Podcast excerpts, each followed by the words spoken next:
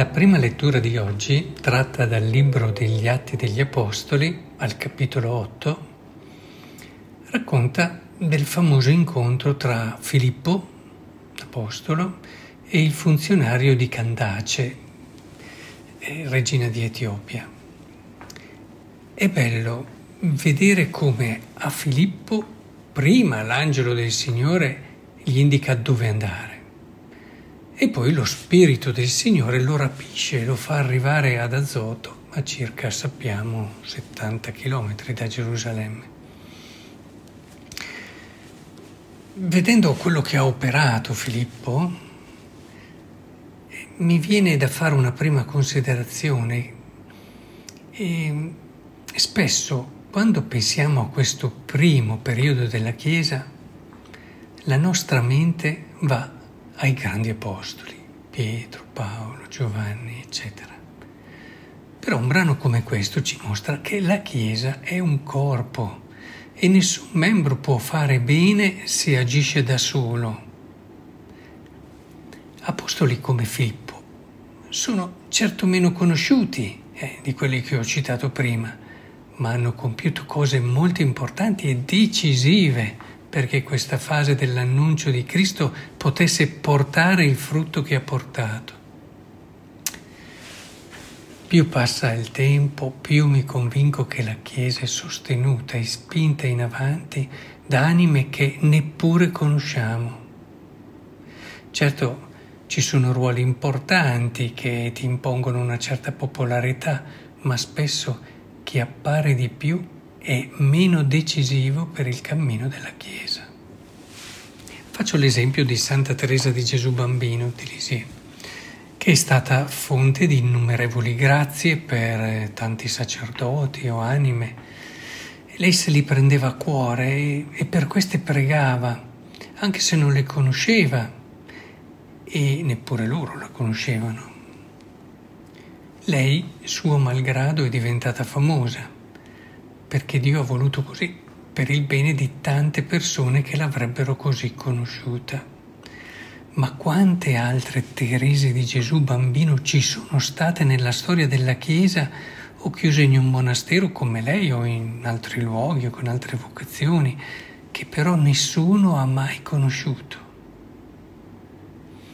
Dio sceglie solo alcune di queste anime, loro malgrado, perché l'ultima cosa che un santo desidera è quella di essere conosciuto e di essere famoso.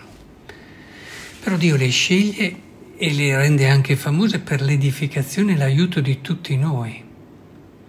Ma ricordiamoci che alla maggior parte di queste anime sante Dio concede la grazia di rimanere nascoste, totalmente dedicate a Lui e al bene dell'umanità.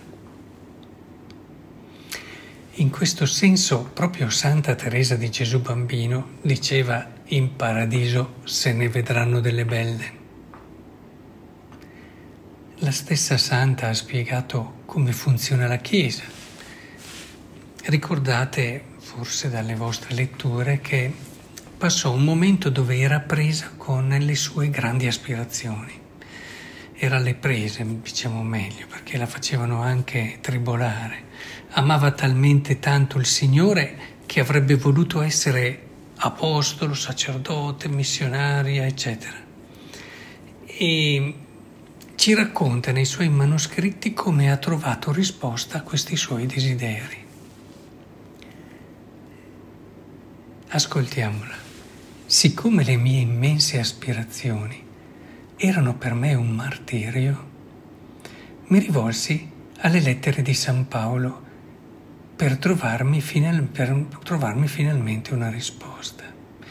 Gli occhi mi caddero per caso sui capitoli 12 e 13 della prima lettera ai Corinzi e lessi nel primo che tutti non possono essere al tempo stesso apostoli, profeti e dottori e che la Chiesa si compone di varie membra e che l'occhio non può essere contemporaneamente la mano.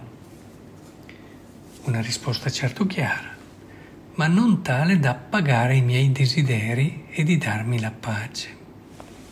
Continuai nella lettura e, mi, e non mi perdetti d'animo. trovai così una frase che mi diede sollievo.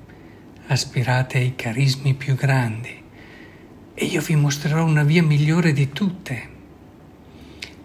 L'Apostolo infatti dichiara che anche i carismi migliori sono nulla senza la carità e che questa medesima carità è la via più perfetta che conduce con sicurezza a Dio.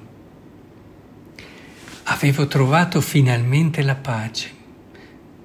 Considerando il corpo mistico della Chiesa, non mi ritrovavo in nessuna delle membre che San Paolo aveva descritto, o meglio, volevo vedermi in tutte. La carità mi offrì il cardine della mia vocazione. Compresi che la Chiesa ha un corpo composto di varie membra, ma che in questo corpo non può mancare il membro necessario e più nobile.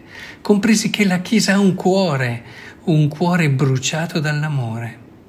Capì che solo l'amore spinge all'azione le membra della Chiesa e che, spento quest'amore, gli apostoli non avrebbero più annunziato il Vangelo, i martiri non avrebbero più versato il loro sangue.